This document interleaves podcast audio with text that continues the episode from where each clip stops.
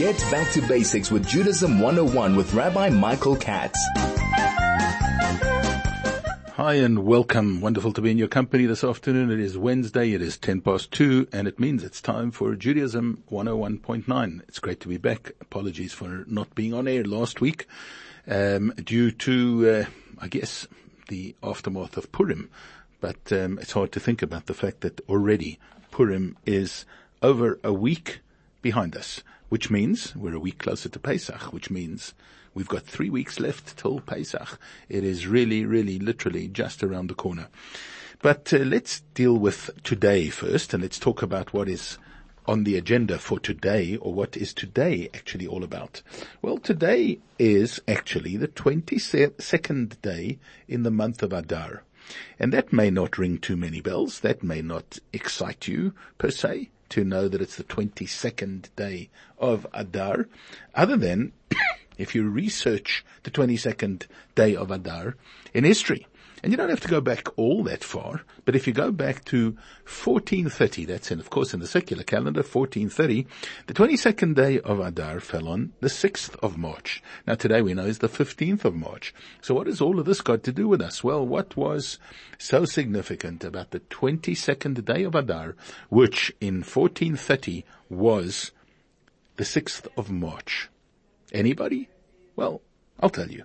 It was actually a, really, really, truly spectacular, momentous occasion that took place because if you've thought that it's just recently that there's been, unfortunately, a rise in anti-Semitism, and if you thought that it's just in our day and age that, uh, or perhaps in the last hundred years or so, that there has been a jealousy and a hatred and a pursuance of Jews um, and their religious affiliation, um, uh, that it only started recently. Well, unfortunately not. We can go back centuries. And this was one of those instances. In the year 1430, the 6th of March was chosen, listen to it, it was chosen by the leadership in Rome, and particularly archbishops, priests, cardinals and so on, who came up with the fantastic idea, in inverted commas, cynically speaking, of course, sarcasm, yes, with the fantastic idea of the fact that we, they needed to convert every Jew to Christianity. And if they didn't succeed, in other words, if those Jews refused to convert, and we all know how often Jews have been challenged in that way, they would be able to kill them. So it was a great choice. You choose to become a Christian or you die. And in fact, the date sounds a little bit Purim-like. The date that they chose was the 6th of March, 1430. And the 6th of March in 14, 1430 was today, the 22nd day of Adar. That's how it fell out then. And so amazingly today was meant to be a day on which the Jews of Rome, the Jews in that region, of course then the power of the uh, Catholic Church and all these archbishops and all these priests was immense. It was great. And they laid down the gauntlet literally for all Jews under their dominion, in their uh, reach, in uh, the known world at the time, that you either had to accept Christianity or you would face a horrendous death at their hands. Well, what happened?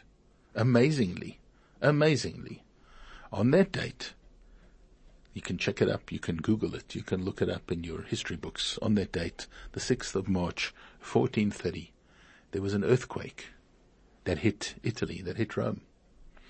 Not only did the whole place shake, but many of these archbishops and cardinals who had come up with the idea in the first place were killed in a most terrible, terrible earthquake that confronted the area. And it was following that earthquake that the then Pope, Pope Martin V, annulled the decree. He came up and against uh, whatever they, these cardinals and so on had, had said, and he took it in the right light, and that was that this earthquake that happened in Rome on that appointed day was clearly something that came min hashamayim. This was something that came from heaven. This earthquake that literally shook them, destroyed them, pulled them apart for the most heinous kind of anti-Semitism, for the most heinous kind of barbaric behavior that they had conjured up in order to try either to convert the Jewish community, convert the Jews, or to have them killed. This earthquake sorted them out. The earthquake of the 6th of March 1430, the 22nd of Adar in uh, 5783, um, which, uh, sorry, 5783 is today. We, going back to then 1430, you can look it up. I didn't, don't have it printed out in front of me. I apologize. Not going to be able to do the mathematics here. But it was on the 22nd of Adar, the 6th of March, that this earthquake shook them and took the life out of their campaign to kill the Jewish community and wipe out Judaism in uh, their region for once and for all. Pope Martin V annulled the decree following this um, uh, earthquake, but it was something wonderful, something stupendous, something amazing. And it came obviously between Purim and Pesach, which is right here where we are, Purim to Pesach, where we had on the one hand the idea of the Purim miracle, which we discussed a couple of weeks ago, and of course we lived through and relived with the reading of the Megillah and the Purim uh, celebration which took place last week. And we're headed towards Pesach, where we've got two different types of miraculous events.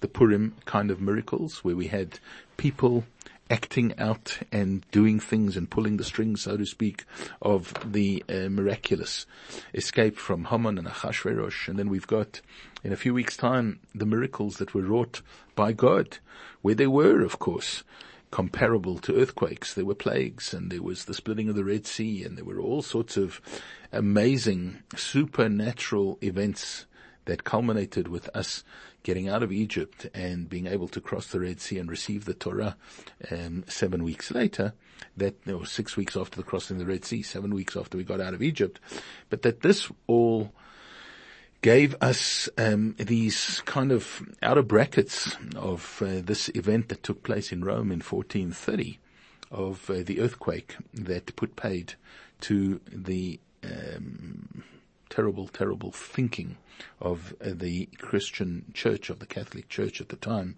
to either make people convert, make Jews convert, or have them killed. So quite an amazing uh, story and quite an amazing link uh, that kind of juxtaposes or brings together the story of Purim and the story of Pesach. And it all comes together actually with this amazing event that happened in 1430 on this particular day. Now, when we look forward to the coming week, and that is what we usually like to discuss on Judaism 101.9, we have a very, very significant and special Shabbat coming up.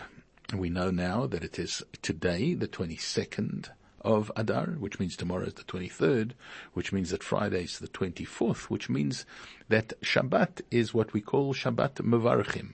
On this coming Shabbat, we will bless the new month, and it's not just any new month, it is the month of Nisan. And on the Shabbat, when we bless the new month, or if it coincides with Rosh Chodesh Nisan, we read a special parsha.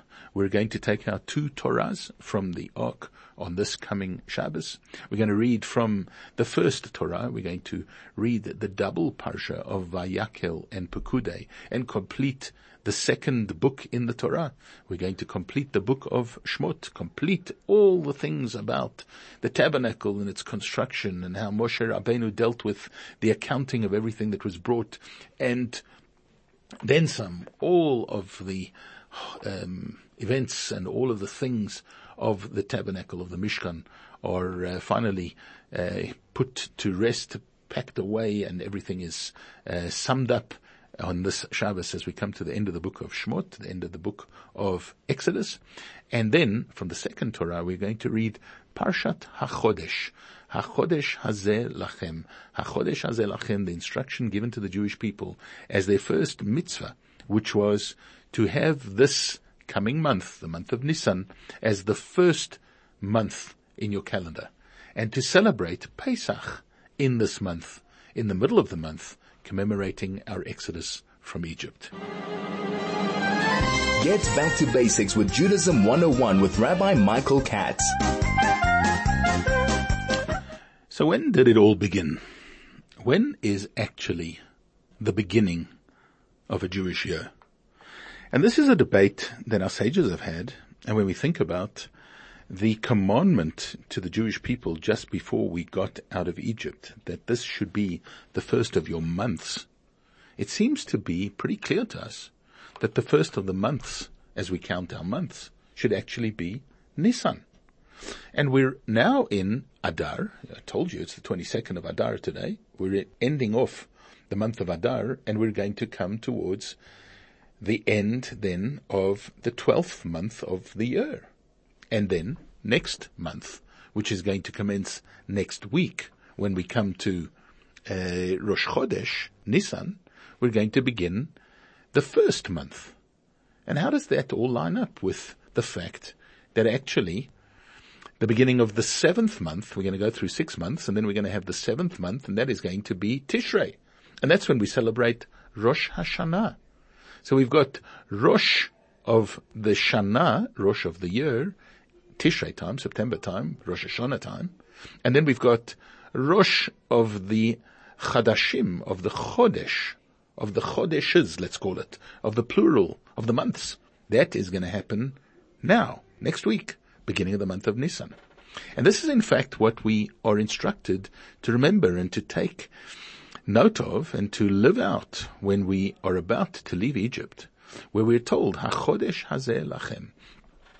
This should be the first of your months, and it should be Rishon Hu Hashanah. It's got to be the first of your months. And we then go on uh, being told about the fact that we've got to eat matzah and we've got to uh, make the uh, paschal offering and we've got to do all of that stuff. And that is to commemorate. And each year we've got to do that in the spring in Israel, in the springtime. That is when this should all take place and celebrate Pesach, um, bringing the Korban Pesach on the 14th of the month of Nisan. And uh, we go to great lengths to describe in the Torah what this month of Nisan is actually all about. It's the time when we quit Egypt and when we really molded together and became a people and that people then began its march towards Mount Sinai to receive the Torah. So we have the strange idea of a, a Rosh Hashanah, of a year calendar, that doesn't match with a month calendar. The years and the months don't quite line up. In fact, our Rosh Hashanah is not as we would be used to, that 1st of January marks the beginning of 2023 or next year 2024, that that lines up, that the years and the months line up. In the Jewish calendar, the years and the months don't line up. In fact, it's often been described, if we think about it, um, if you want a better kind of a, uh, let's call it an understanding of this whole thing, that it's almost like the sphere that is the earth. The earth is a sphere, and we all know that there is a north pole and there is a south pole.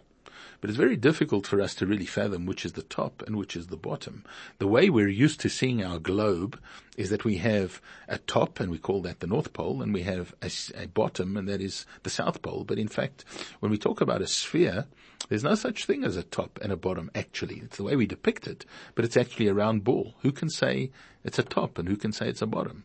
Are we on the top because we are here in South Africa or are we on the bottom because we're, or on the top because we may be in the United States or we may be in Australia or whatever. Which is the top and which is the bottom? Which comes first? And if we think about the concept, well, it was actually brought out by um, a Talmudic exchange that takes place between the great men of Athens. Yeah, we're shifting a little bit away from Rome, our first story.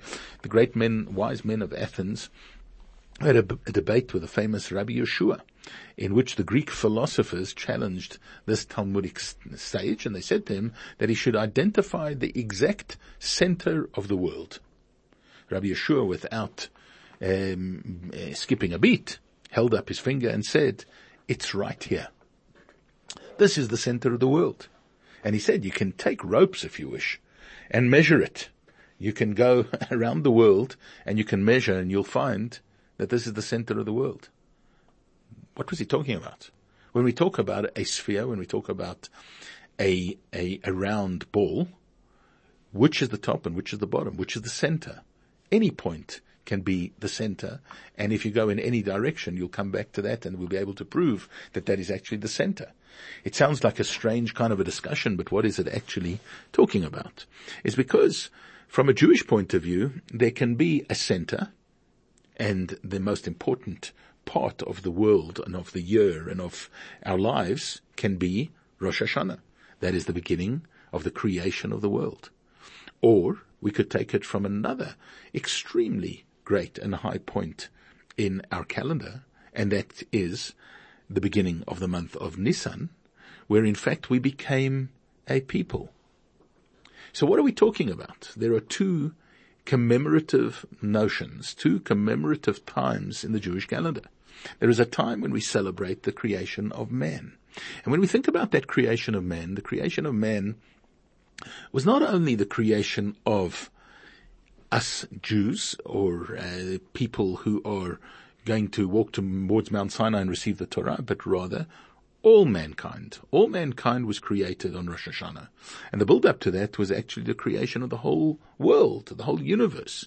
Everything that was created in this world that God created, He culminated with the creation of man and that took place on what we celebrate as Rosh Hashanah, the beginning of the year. It was the head of the year. Remember, the word Rosh means a head, and there's something significant about that too, which we'll talk about in a moment. We're talking about the head of the year.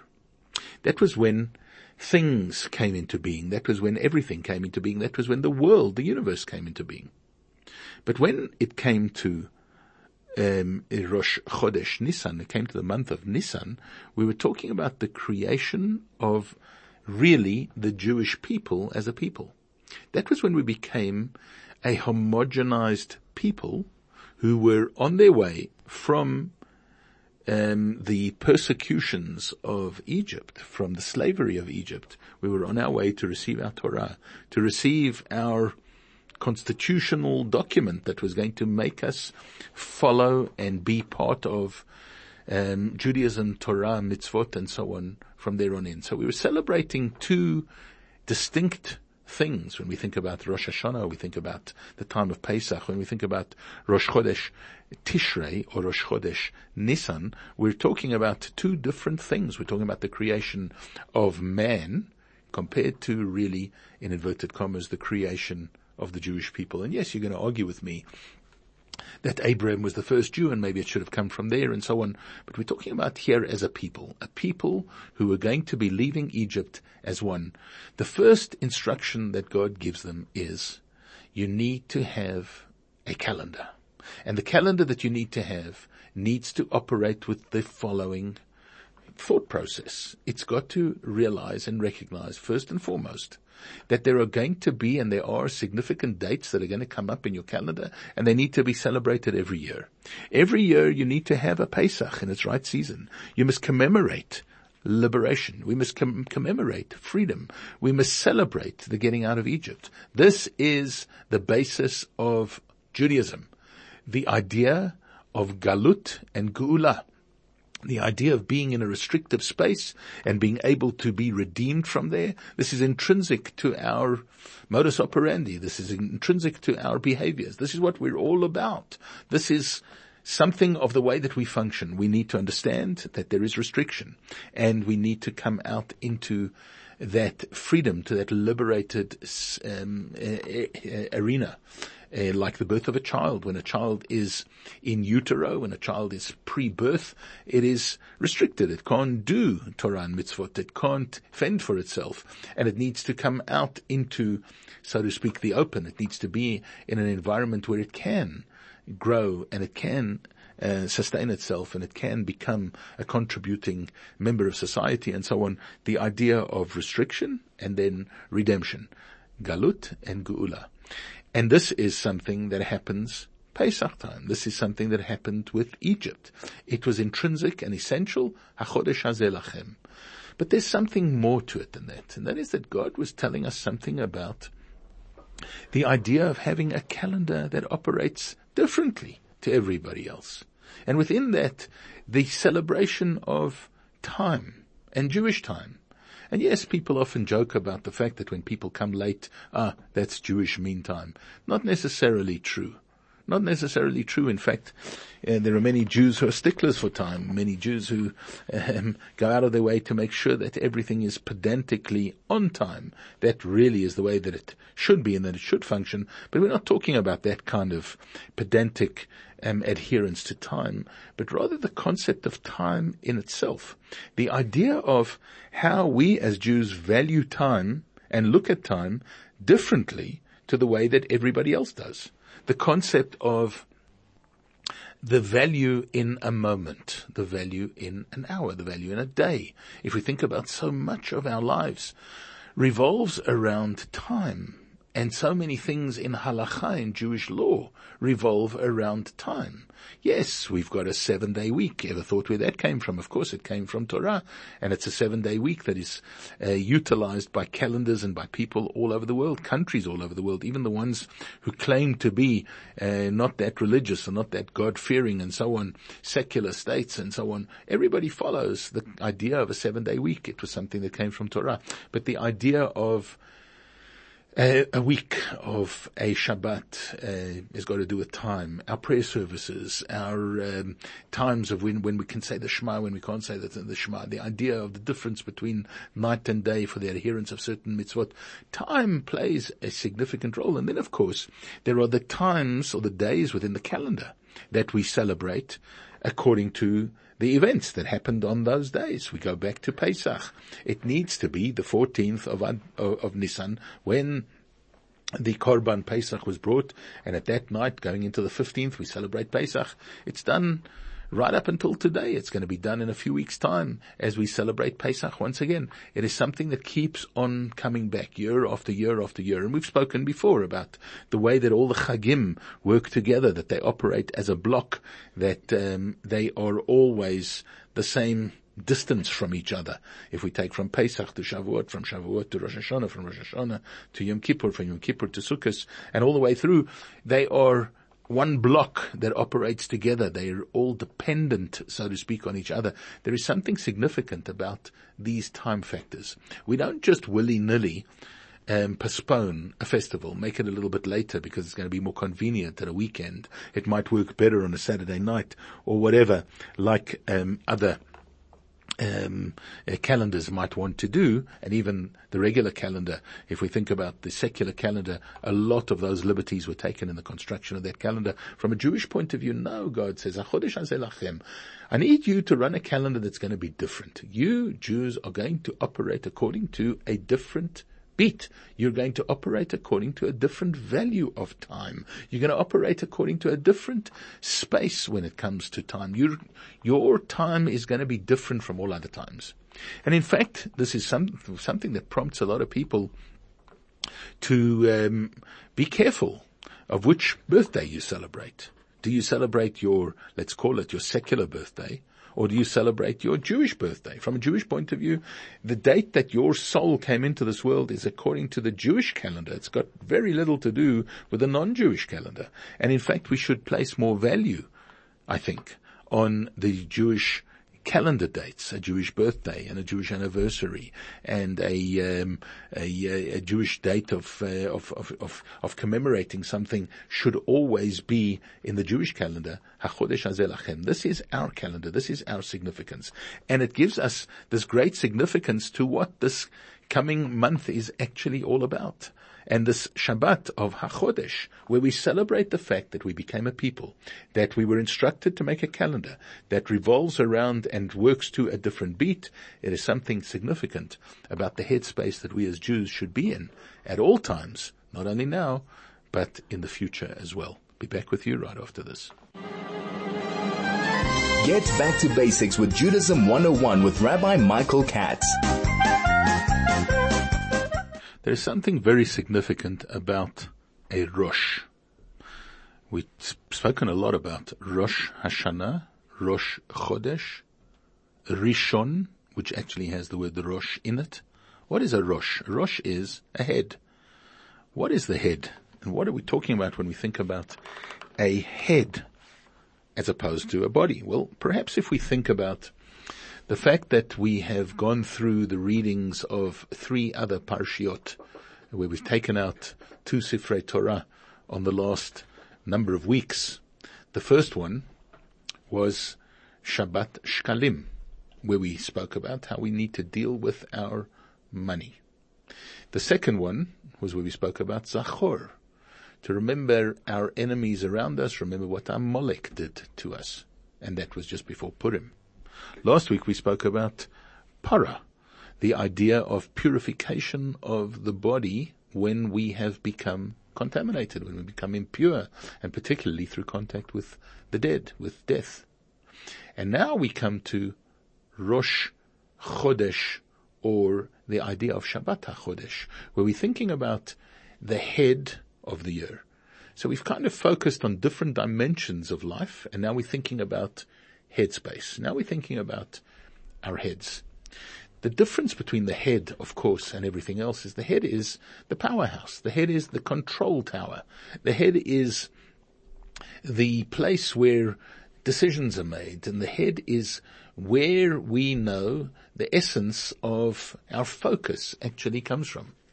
You know, if you stop and you ask anybody uh, to point to themselves, the majority of people point towards where their heart is. This is me.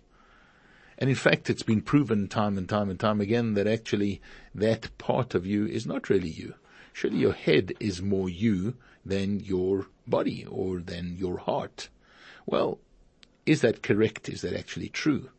Um, yes, the powerhouse of the body is in the head, but actually the soul of the individual is throughout their being. It is in the heart, it is in the mind, it is in the hands, it's in the feet. Um, your whole persona is actually the real you, and therefore, if you pointed at any part of you that would really be more descriptive, it would be more apt, it would be more correct. Pointing at your heart is not really you, but pointing at your head is actually more the, the area of your control. Now what actually controls us? Well, is it the passion of the heart that controls that? Do we just go to places and do things that we feel passionate about, that we feel uh, draw us? Um, you know, that can draw us to good stuff, but it can draw us to trouble as well if we go just with the heart.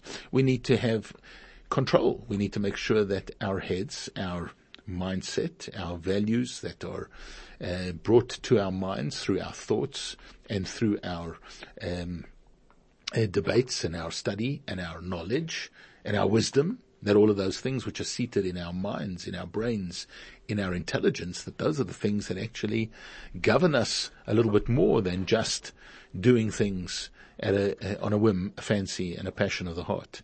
The things need to be thought through and our headspace is what really needs to govern us. And perhaps there is an instruction here that we're talking about HaChodesh Hazeh Lachem, that this is Rosh Chodashim. This is the head of your months. Our months and our calendar needs to run according to a different way of thinking and a different mindset and a different set of values. It's not necessarily true that everything that the world says, you know, they often used to say that, uh, what was the uh, the the the, uh, the game the play the, the sort of the play on it was you know a hundred million uh, or a hundred billion Chinese can't be wrong. They can be wrong. The whole world out there could be wrong. The whole world out there sometimes values things that are not of the greatest value to Jews, Jews, and Judaism. And sometimes they disparage, they put down, they discount things that are of great value to us.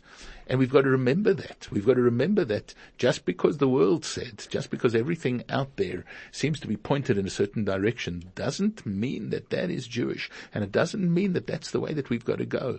On the contrary, very, very often, the way that the world says something should be and the way that Judaism says that it should be are polar opposites to reflect back on what we were speaking about before. There is the North Pole and there's the South Pole. There's the physical world and there's the spiritual world. There's the way that the whole world does it and there's the way that Jews should be doing it. And this is in fact the underlying instruction of this coming Shabbat. HaChodesh Hazeh Lachem. This should be the first of your months and your calendar needs to run very, very differently to the way that everybody else's does, particularly in terms of your headspace. Be back with you to sum up right after this. Get back to basics with Judaism 101 with Rabbi Michael Katz. So on this coming Shabbat, when we read Parshat HaChodesh, Shabbat HaChodesh, and we read all about the obligation of making a, a, calendar, the idea of celebrating Pesach in its right time, and we are at the very uh, throes, the very forerunner of uh, getting out of Mitzrayim, getting out of Egypt. Let's remember that the first instruction to the Jewish people was, you're going to be different. You're going to live differently. Your lives are going to not necessarily be exactly the same as everybody else in this world. There is the world, there's the creation of the world, and then there's going to be Hachodesh Hazelachem. There's going to be a, a, a, way and a pattern, and a time frame, and a calendar, and all of these things, a headspace that is going to be completely different for you to think in a Jewish fashion, to be Jewish and to run your lives in a way that sometimes seems to run against what everything else, uh, everybody else and everything else that goes on in the world. But the real job of the Jew is to take the world and to change it and make it holy, make it better. That's what we're culminating with Parshat Vayakel and Pekudei, the building of the Mishkan, was taking physical material things and making them holy. We're meant to be taking this whole world and elevating it. That is our job. Our job as Jews is to live differently, to be different, but to remember that we have a role to play in the world. We're not meant to be elevated out of this world. We're meant to be elevated with this world, picking it up, lifting it and changing it and making it better, not only for ourselves, but for all mankind, for all human beings and for all the other things that God created and placed into this very, very beautiful world. That's our job. That's our task. That's what we've got to do. And it all starts with HaChodesh Hazelachem, remembering that our focus needs to be a little bit different, that our headspace needs to be a little bit different, that our calendar needs to be a little bit different. But with that difference, we're viewing things from a different angle and therefore we can take everything in this world and make it special, lift it up and make it holy. And that's really our task. And hopefully if we learn that lesson on this Shabbat HaChodesh and we remember that we've got a job to do and it's not about being the same and it's not about doing the same. It's about doing our job as Jews in this world. We will ultimately hopefully very, very soon see the exodus not only from Egypt that we'll celebrate on Pesach, but we'll see the exodus from this diaspora, the diaspora that we have been in ever since um, we were banished from our land with the destruction of the second Beit HaMikdash, the second temple, thousands of years ago. We hope and pray that very, very soon we will see the Geula Hashlema V'Ha'amitit, that we will see the true and complete, the final redemption with the coming of Mashiach. May he come speedily in our time. I want to wish you a great rest of the week, a great Shabbat up ahead, and I look forward to being back with you again, same time, same place next week on another episode of Judaism 101.9.